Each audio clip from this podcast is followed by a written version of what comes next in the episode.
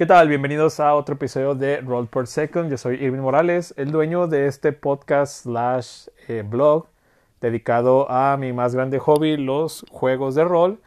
Y hoy les voy a platicar un poquito acerca de la entrevista que tuve con Zach Smith, eh, este autor, el cual es bastante controversial debido a que eh, pues ha habido mucho escándalo en línea debido a que tuvo por ahí algunos problemas legales con su ex esposa eh, Zack Smith es obviamente uno de los autores estrella dentro de eh, Lamentations of the Flame Princess, el cual es prácticamente mi juego o mi sistema favorito, mi editorial favorito incluso. Entonces estoy muy bien relacionado con su trabajo, ya llevaba siguiéndolo pues bastante tiempo. Y se desató el infierno, pasó todo este escándalo durísimo del cual puede que ya sepan o no tengan idea. Si no, si no tienen idea, pues lo pueden investigar un poquito dentro del internet, van a encontrar por allí todos los detalles de esto.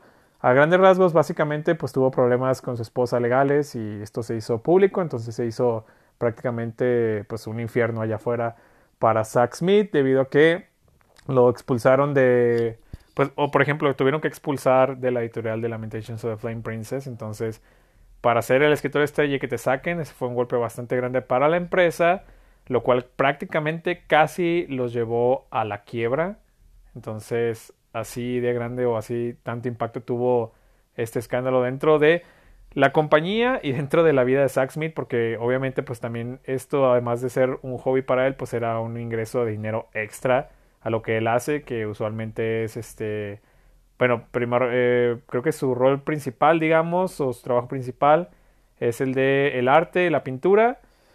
El segundo vendría siendo el de la actuación para cine de adultos. Y tercero, pues sería la publicación de material de juegos de rol para eh, pues Lamentations of Flame Princess y algunas otras cosas que él hace por su propia cuenta, ¿no? oh, la garganta, déjenme tomar un poquito mi café. Y... Mm, ah, excelente. Entonces, regresando rapidísimo al tema, eh, este es más o menos una introducción a la figura de, que, de quién es Zack Smith. Ahora, la entrevista que hice, obviamente la hice en inglés, entonces puede que no todo el mundo pues haya entendido lo que estaba sucediendo durante esta entrevista, así que me di el tiempo de hacer justamente este episodio para platicarles a grandes rasgos qué fue lo que se dio dentro de la entrevista, ya que pues, pues será, seré breve obviamente porque la entrevista duró alrededor de una hora y media, dos horas, no sé, entonces no podemos abarcar tanto tiempo aquí, pero intentaré ser breve respecto a ello. Y creo que comenzaré por mencionarles, primero que nada, lo que me llevó a hacer la entrevista, ¿no? Eh, obviamente a Zack Smith nadie le voy a publicar dentro de los Estados Unidos o Europa por toda la sensibilidad que existe, eh, sobre todo en Estados Unidos, ahorita con temas tan delicados como lo puede ser eh, pues eh, la sexualidad o los el, género más que nada creo que es, que es la, es, la, bronca entre muchos otros temas que hemos estado viendo actualmente si es que tiene un poquito de contacto con las noticias pues muchos de los temas se han vuelto extremadamente sensibles. Entonces obviamente Zack Smith fue como lo mencioné fue baneado de editoriales de lugares de convenciones de prácticamente todo lugar. Es como si lo hayan borrado casi de la historia en cuestiones de juegos de rol, ¿no? Eh, siendo que él tiene publicados trabajos que han sido pues muy galardonados o muy premiados, ¿no?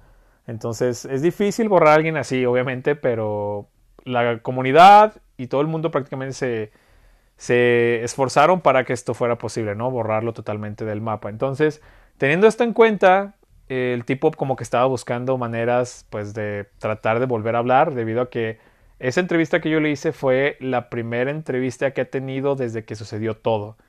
Es decir, es la primera vez que va a hablar, disculpen, que va a hablar en público después de que sucedió todo esto, ¿no? Entonces es algo pues grande, e igual sensible y demás, porque obviamente nadie se quiere relacionar con esta persona durante este momento. Es decir, todos sus amigos lo abandonaron, su editorial lo abandonó, pues por presión social, no porque quisiera a lo mejor el tipo o el dueño, digamos, James Raggi, pero al final de cuentas todo el mundo abandonó a Zack porque pues nadie quiere nadar cerca de un hombre que ya se está ahogando, ¿no? Es como que no.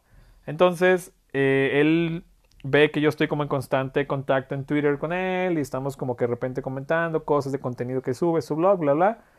porque les mencioné que, o sea, sí lo sigo bastante en redes, ¿no? Entonces, hubo un momento donde como que se metió y checó el blog, quiero creer. Entonces dijo, oye, ¿sabes qué onda? ¿Podrías entrevistarme? Y fue así como que una pregunta muy al aire y yo como que sí, claro. Eh, lo dejé como para luego, algo por el estilo, y después fue como que esta insistencia, entonces dije, ok, esto es importante, esto hacerlo ya, ¿no? Entonces dije, ¿sabes qué? Sí, lo vamos a hacer, me reuní con él, eh, bueno, nos pusimos de acuerdo vía mail y demás para fin de, pues llevar esta entrevista o sacar, para sacarla adelante, ¿no? Por así decirlo. Una vez que acordamos el día y todo, eh, fue como que yo temprano fui a varias a varias plataformas, Reddit y otros lugares de juegos de rol para fin de postear el link y como que poner de que iba a haber esta charla, de que iba a haber esta entrevista, para que la gente tuviera una idea y pues se pudiera, pues, o sea, enterar prácticamente de qué iba a suceder, ¿no? Y estuvieran al tanto prácticamente. Lo que sucedió a continuación fue que prácticamente fui baneado y me tiraron la mierda de mi vida en todos los foros en los que lo puse, ¿no? Había mucha negatividad al respecto mucha gente preguntaba que por qué, o sea, o que para qué, que ya la mierda ese vato. Entonces, gente pues me tiraba mierda a mí, me decía que, que, o sea, que no, nunca iba en la vida iban a consumir nada mío. O sea, como que ya me estaban como que queriendo linchar de alguna manera o algo por el estilo. Y pues eso obviamente me puso a pensar al respecto de la entrevista, ¿no? De, ¿será buena idea hacerlo o no? Entonces entró como que esta duda en si debería realmente seguir adelante con ello o no. Mm, creo que incluso le, o sea, le respondí a Zach, o sea, volvió a hablar como con él vía mail, le dije, oye, ¿sabes qué onda? No estoy seguro de que la gente esté lista como para que vuelvas a hablar quizás muy pronto, no sé. No estoy seguro de cuánto había pasado de todo, pero, o sea, ya había pasado un tiempo, pero parecía que era como demasiado fresco, por así decirlo. Entonces le, le comentaba de no estoy seguro si sea buena idea, pues, o sea, hacer esto, ¿sabes? Ni tanto para ti ni tanto para mí, porque digo, a mí ya me estaba, o sea, lloviendo este mar de mierda, entonces no estaba seguro si realmente debería seguir adelante con esto, ¿no? Entonces él me preguntó, ¿pero qué onda? Entonces, ¿puedo estar en el show? No, le dije, no, no, no, o sea, no me malinterpretes, claro, o sea, me encantaría tener el show, el problema es que no podemos postear esto en ningún lado, ¿no? Entonces me dijo, mira, ¿sabes qué? No te preocupes, vamos a ver dónde lo podemos postear, creo que hay algunos grupos donde no es como que, digamos, romper las reglas que posteé cerca de mí y demás, vamos a ver qué show, te pures y a ver qué onda. Entonces, creo que tardé en responderse durante todo el día porque seguía como pensando, estaba trabajando, pero aún así seguía pensando en todo esto. Y llegué a la conclusión de que creo que odio la censura totalmente, ¿no? O sea, este hecho de que no puedas ni siquiera poner allá afuera lo que tú piensas, en, mi caso, pues prácticamente sacar el blog adelante, ¿no? El blog en sí no es algo que yo vea como que algo eh, monetizable y nada por el estilo, o de estatus o lo que sea, sino que más bien es simplemente, o sea, la culminación de o sea, de mis esfuerzos por fin de comunicar cosas que amo, ¿no? Que me gustan, por así decirlo. Es por eso que no es tan constante, saco los episodios cada que quiero, cada que puedo, cada que siento, lo que sea. Entonces, dije, ¿sabes qué? O sea, no, no van a, o sea, no pueden callarme así de sencillo, ¿no? O sea, no les voy a dar esa oportunidad de callarme. Entonces, creo que eso fue, al final de cuentas, lo que me llevó a hacer la entrevista sí o sí. ¿Por qué? Porque aparte de que yo soy fan del trabajo de Zack Smith, o sea, aún tenía yo muchas preguntas dentro de mí de qué es lo que iba a hacer con su trabajo, si iba a seguir adelante o no, o si iba, o sea, qué iba a suceder, este ya va a ser como el fin de Zack Smith o qué onda. Entonces tenía muchas preguntas relacionadas con juego, no por su vida personal. Y creo que eso es algo bien importante que también me llevó a hacer la entrevista. Era como, Realmente no me importa quién es Zack Smith, su vida privada y sus problemas legales, pues son de él para la corte y pues prácticamente ya, no para el público. A mí lo que realmente me importa de Zack Smith es su trabajo eh, como escritor, ¿no? O sea, qué tan bien escribe, las cosas que produce, cuándo las va a sacar, cuánto me van a costar, etcétera, etcétera. Entonces, mm, eso fue como que un motivante bastante grande para fin de, de llevarme a, hacer la entrevista y demás, ¿no? Una vez que nos reunimos y que empezamos la entrevista, cotorreamos, o bueno, platicamos media hora antes del show eh, en lo que yo terminaba de acomodar como que las configuraciones para fin de subir el live a YouTube. Y también platicamos, disculpen, también platicamos eh, media hora después de que vamos el show. Entonces, media hora antes fue como que para calmar como que esta incertidumbre que tienes de no conocer a alguien, obviamente, no de que no sabes exactamente qué onda. Y pues medio después pues fue porque terminamos el show, fue como que le agradó bastante la entrevista y pues nos la pasamos bien los dos, entonces seguimos como que estaba platicando un reto más de pues, cosas random, ¿no? Al final de cuentas la estructura que yo tenía pensado y que de hecho utilicé para la entrevista fue como que quiero hablar primero tenemos que quitar de, en medio, o sea, todo esto del escándalo en línea. Yo sé que él lo quiere decir, a mí realmente no me importa mucho, pero tiene que decirlo, entonces le voy a dar chance o le voy a dar la oportunidad de que él pueda hablar sobre todo este problema y demás, para luego yo empezar, pues, o sea, a que, a que responda a las preguntas que yo tenía ya de juegos, ¿no? Entonces, lo número uno que se dio en la entrevista, pues fue eso, ¿no? Como que darle chance o darle la oportunidad de hablar sobre todo este escándalo en línea fue muy cuidadoso en cuestiones de lo que estaba diciendo, ya que todo es un proceso legal. Comentó también incluso que su vida prácticamente era, o sea, todo el día era como atender abogados, eh, estar haciendo contenidos para juegos de rol, los cuales está subiendo a una tienda en línea que él tiene dentro de su blog por si les interesa su trabajo y quieren seguir comprando. Tiene un puño, tiene un montón de aventuras, casi todas por 5 a 7 dólares. Las puedes, puedes comprarlas él te manda una especie de PDFs con mapas y un documento de Word donde pues escribe prácticamente toda la aventura y demás. Entonces, no tienen esta producción, obviamente, como la que conocemos de él, es algo más austero, pero por el precio yo creo que está genial, sobre todo por, también por el contenido. Yo he comprado un par, entonces está muy bien. Em, entonces, habló sobre, sobre este problema legal con muchísimo cuidado, ya que todo era sensible, o, o sea, puede ser utilizado en su contra, digamos, en corte sobre pues Mandy, su esposa, de cómo había cambiado, los problemas que han estado teniendo y demás, ¿no? Pero casi de inmediato fue cuando yo empecé como que a preguntarle eh, sobre cosas ya como basadas, digamos, en eh, juego, ¿no? O sea, de, ok, pasó todo esto, sabemos que se armó un escándalo, te mandaron a otros lugares, nadie quiere estar contigo, ya no trabajas para Lamentations o The Flame Princess. O sea, ¿cómo te sientes o cuál es el, o sea, el resultado de todo esto, qué es lo que está haciendo durante este tiempo, ¿no? Entonces fue cuando comentó todo lo que les mencioné hace un momento, de que pues prácticamente su vida era atender abogados, obviamente seguir pintando, pero seguía todavía haciendo material para juegos de rol, pues cuando está subiendo a esta, a esta tiendita, ¿no? O, o sea, obviamente estaba destrozado su vida en cuestión, más bien su carrera en cuestiones de juegos de rol, pues fue destruida en cuestión de nada. Creo que en la pintura no le afectó mucho, pero sí fue como que o sea, como que un gran golpe para él, ¿no? Y comentaba también incluso que sus amigos cercanos, o sea, de los dos, se habían, estado hablando con él, con Zack, y le decían como de que, oye, oye, o sea, todo lo que está haciendo Mandy, pues está, está horrible, ¿no? Y demás.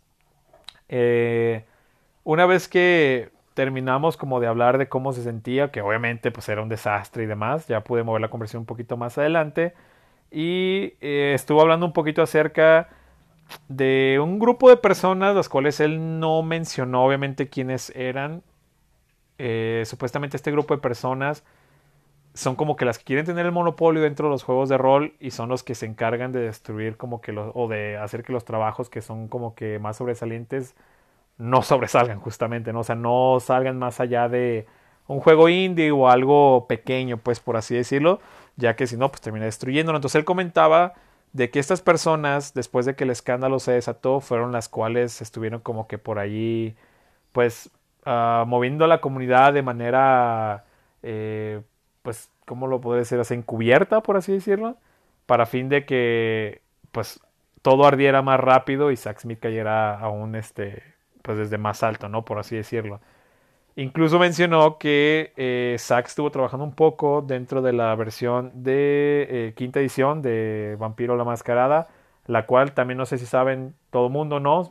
Si no les comento así breve, bastante breve.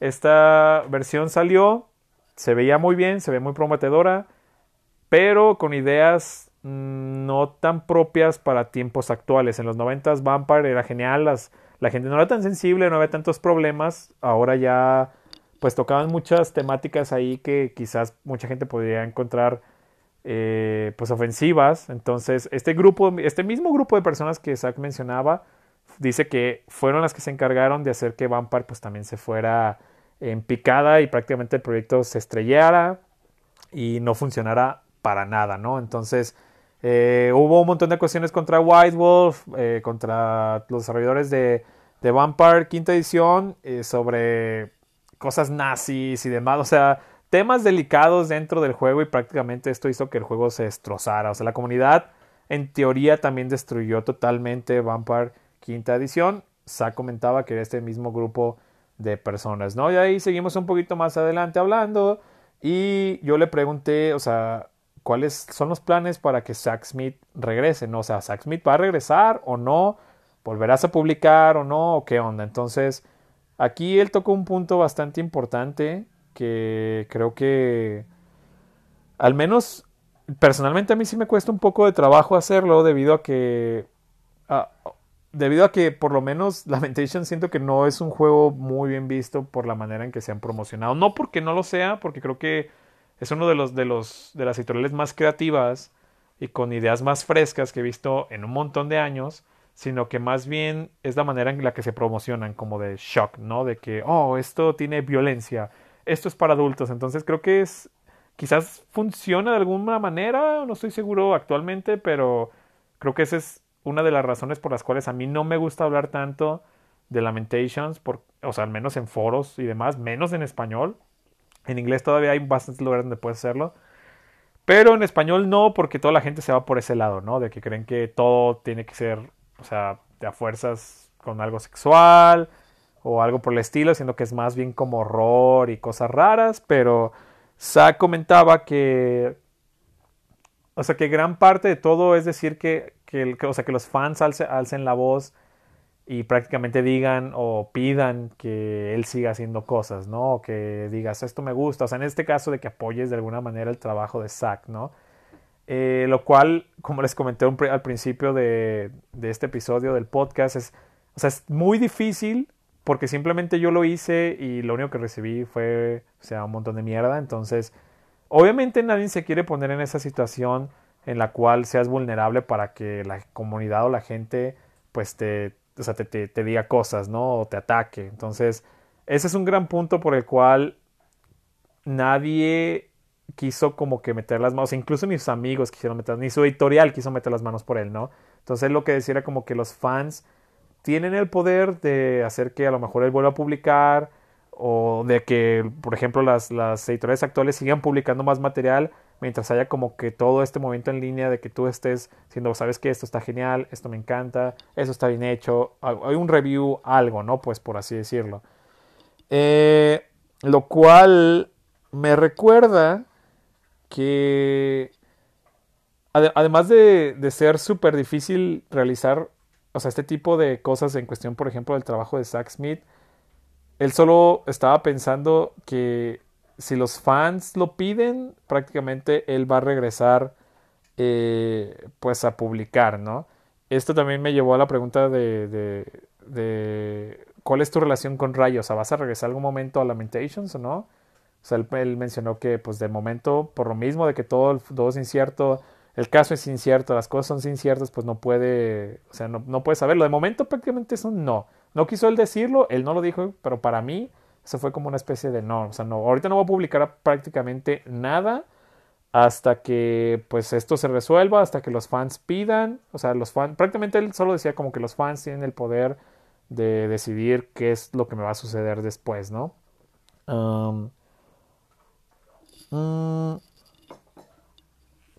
yo creo que pues lo de la tienda en oh, de hecho eso me recordó otra cosa, justamente. Me había comentado de que Ray, el, el, dueño de Lamentations of the Flame Princess, le había comentado de que sus libros estaban vendiendo bastante bien después de lo del escándalo, ¿no? Y creo que esto es normal. Siempre que pasa algo así como que fuerte, por así decirlo, ya sea legal o algo por el estilo, o sea, como que ese escándalo, digamos, siempre las personas, pues obviamente sus, sus productos se venden o ahí está alza en ventas eh, sobre ello, ¿no? Obviamente es morbo, no sé qué, o sea, hay muchos factores que pueden ser, pero este tipo de cosas en que las cosas se vendan, ¿no? Entonces, Raji o el dueño de Lamentation le comentó que sus libros estaban vendiendo bastante bien.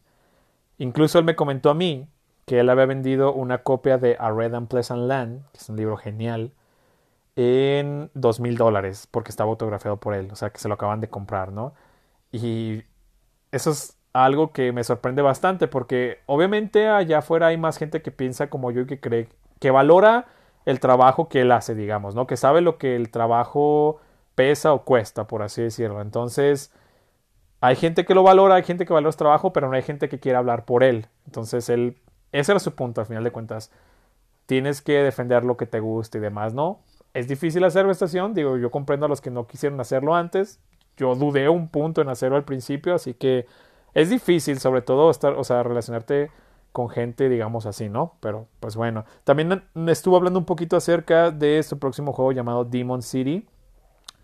Demon City es un juego de horror, el cual, a lo que me estuvo comentando, eh, utilizó muchas de las ideas que estaba proponiendo para Vampire Quinta Edición, que pues obviamente no llegaron al juego, él las retomó, las acomodó y las estuvo sacando o las, o las sacó prácticamente para este juego que estuvo en Kickstarter, ya se acabó, ahorita prácticamente la gente que va a tener este juego fue la única gente que vaqueó el Kickstarter, es a la que le va a llegar este producto o este Kickstarter él me aseguró pues que seguía adelante, que él había estado checando y trabajando muy duro con su diseñador gráfico para fin de traernos pues un producto de calidad, ¿no? Entonces, por el lado bueno, o sea, está bien que vaya a salir este producto, que sí se va a lograr, que no se va a quedar como que estancado o atorado por la situación actual de Sacksmith, sí va a salir, pero pues lamentablemente solo va a salir para la gente que vaqueó el Kickstarter. Yo no soy fan de los Kickstarter, la verdad yo sí pensé en hacerlo en algún momento, o en cuanto salió y todo, pero no me gustan, así que dije, nada, como sea, me esperaré y ya después pues lo consigo, ¿no? Entonces nos comentó eso, habló de un montón de cosas. Me gustó mucho el hecho de que intentó hacer como que este juego genérico de horror, pero con un montón de mecánicas para fin de que pudiera seguir siendo viable como una especie de show de horror, digamos, continuamente en una campaña, porque mi bronca con los juegos de horror es que yo siento que funcionan más para una especie de one shot o de una sesión de una sola vez debido al factor pues muerte y de que no siento o no conecto también el hecho de que, ok, se murió mi personaje, su primo llega y toma la información y se, adentra, se adentra todo este modo. O sea, es, cuesta un poquito de trabajo a la hora de seguir adaptando la historia teniendo una tasa tan alta de muerte dentro de un sistema. Y esta tasa de muerte tiene que ser así porque si no el género dejaría de ser lo que es, ¿no? O sea, si realmente no existe esta posibilidad de morir, pues no existe como que ese feeling de estar corriendo de un slasher o algo en una película de horror B, por así decirlo, ¿no? Entonces, creo que el factor es muy importante, es como parte del sabor, pero a la vez es lo que lo mata. Entonces, de hecho, esto es lo que le estuve preguntando a él, ¿no? De que qué había sucedido con esto, cómo iba a lidiar con esto, entonces estuvo dándome por ahí varias referencias de reglas y de cositas que el juego va a tener para fin de que pueda lidiar con todo este tipo de problemas y pueda ser algo factible a la hora de jugarlo a una campaña ya larga. Entonces, Demon City debo decir que suena muy sexy, suena bien. Hay que ver si habrá manera de conseguirlo después o no, o a lo mejor eBay, yo qué sé. Pero suena muy bien como juego de horror, también hablamos de eso. Y más adelante estuvimos hablando de más de cosas random de gaming, como, o sea, cómo prefería él, por ejemplo, correr sus juegos, ¿no? O sea, yo le preguntaba como, ok, ¿utilizas de repente el Railroad o, o, sea, este tipo de juego lineal, digamos? ¿O te gusta más el Hexcrawl o como que preferencias en cuestión de gaming debido a que pues es una persona bastante creativa en su trabajo, entonces tenía como que curiosidad cómo manejaba esos juegos, ¿no? Y Dijo algo que de hecho me pareció bien. Él comentó que a él le gusta correr sus juegos de Dungeons and Dragons de manera pequeña. O sea, empezar muy pequeño. Digamos, podrías correr solamente un one shot o podrías correr solamente o un mini dungeon, por así decirlo. Y de ahí empiezas a expandirte. O sea, él comentaba de que, ok, quizás conociste una raza de kobolds morados, ¿no?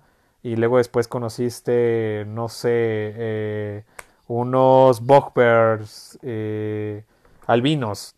Solo estoy sacando cosas, ¿no? Ni siquiera dijo él así, pero es solamente como que el concepto.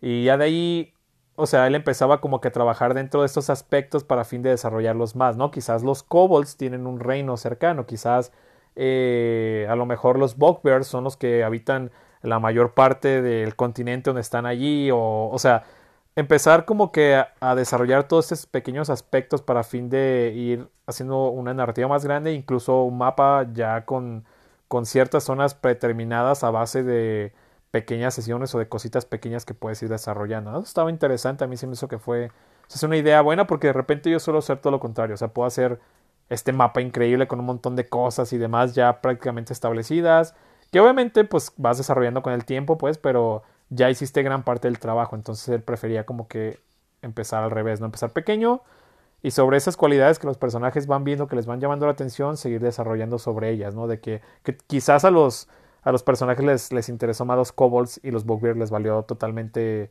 así madre, entonces es más fácil seguir desarrollando algo que los personajes están interesados para fin de que el juego pues siga siendo eh, digamos, bueno, interesante para ellos, ¿no? O sea, que ellos sigan buscando eh, y descubriendo las cosas que a ellos les interesan prácticamente. Entonces, hablamos de cositas de ese estilo y casi al final del programa le pregunté acerca de qué productos te gusta tener en la mesa o a la mano a la hora que narras.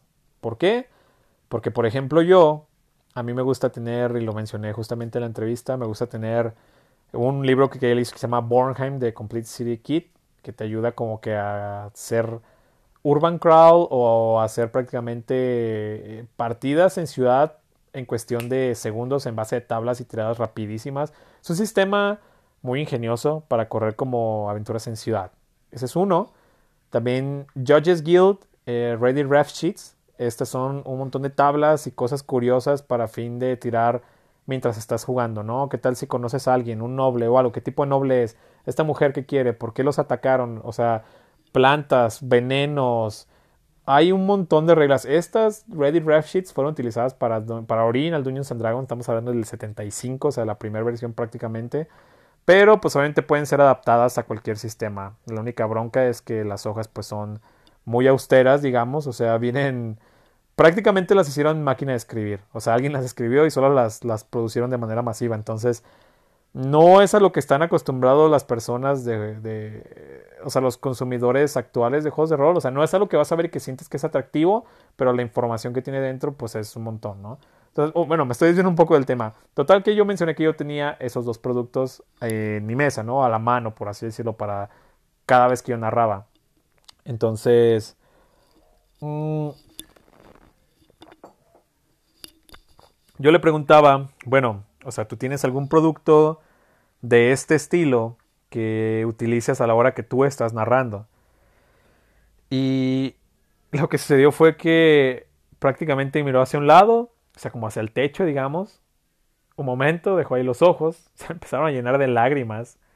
Y entre voz, con una voz entrecortada, me mencionó como de que había había productos que él había hecho de manera colectiva, ya sea con personas o nombres también de la escena indie muy grandes como Patrick Stewart y otras, otros autores que habían hecho cosas geniales juntos o que habían hecho estos productos eh, que le encantaban, ¿no?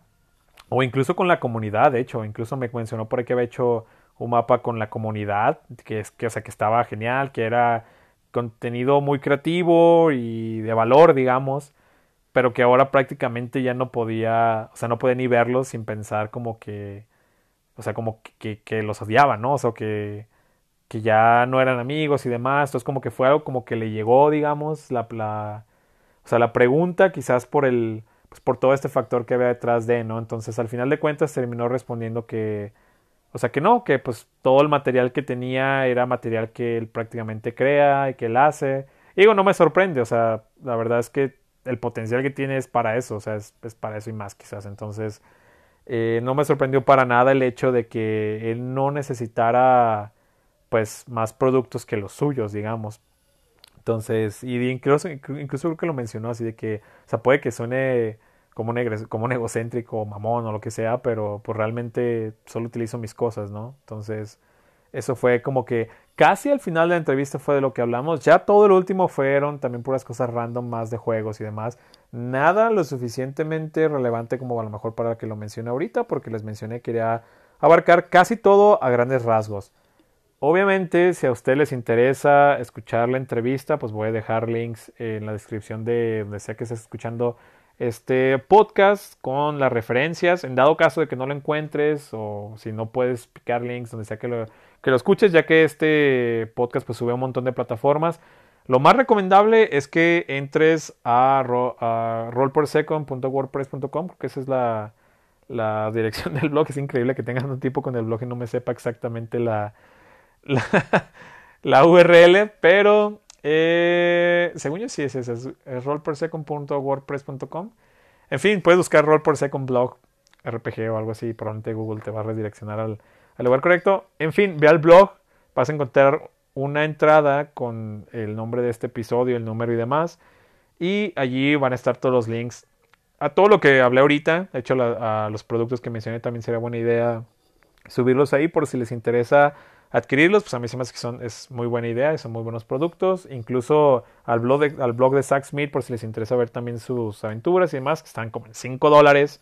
Entonces, no se me hace un mal deal o un mal trato por la calidad de trabajo que te llevas, digamos. Entonces, eso es, eso es bueno. Me parece que actualmente son como 20 aventuras que tiene ahí, entonces son un buen puño con un montón de generadores y toolkits y demás que vienen incluidas como que ya dentro de cada aventura. Entonces, si les interesa ver la entrevista, ahí va a estar el link. Si les interesa alguno de los productos que mencioné ahora, también está el link. Incluso me encantaría saber cuál es su opinión. Estado hablando de esto con varias personas, o sea, que se comunicaron inmediatamente conmigo por cuando vieron el episodio. Sobre todo porque pues están relacionados con lo que está sucediendo en la blogosfera de, juegos de rol. No fue así como que wow. Y alguien más me dijo por ahí de que, ah, jugando con fuego, eh. Y yo así de que, no sé, solo, solo me dijeron que no debía hacerlo y lo hice. Eso fue lo que, lo que pensé porque, pues, si no hace uno lo que uno quiere, qué carajos, ¿no? Entonces, allí lo tienen, esto es a grandes rasgos, lo que sucedió en la entrevista con Zack Smith. Para que se den una idea de lo que pasó, si les interesa les comento de nuevo, pues pueden ver la entrevista y checar ahí más o menos de todo lo que estuvimos hablando. Creo que fue una, o sea, me la pasé bien, al menos personalmente fue agradable la entrevista y fue como que hubo muchas cosas muy interesantes mientras estuvimos hablando de ello, cosas que yo quería saber, o sea, personalmente quería saber en cuestiones de juegos, ya el escándalo y eso, realmente, lo vuelvo a mencionar, a mí no me importa, eso ya es cosa de él, eso es su vida personal, a mí lo que me interesa es lo que yo compro, lo que yo consumo y lo que quiero seguir teniendo en mi mesa prácticamente. Entonces ahí lo tiene, espero hayan disfrutado este episodio, trataré de seguir subiendo algo otros más seguido. Disculpen los, los pequeños momentos donde estaba tomando a mi café, lo siento mucho, pero así es esto. Entonces nos estaremos viendo hasta la próxima. Yo soy Luis Morales y nos vemos.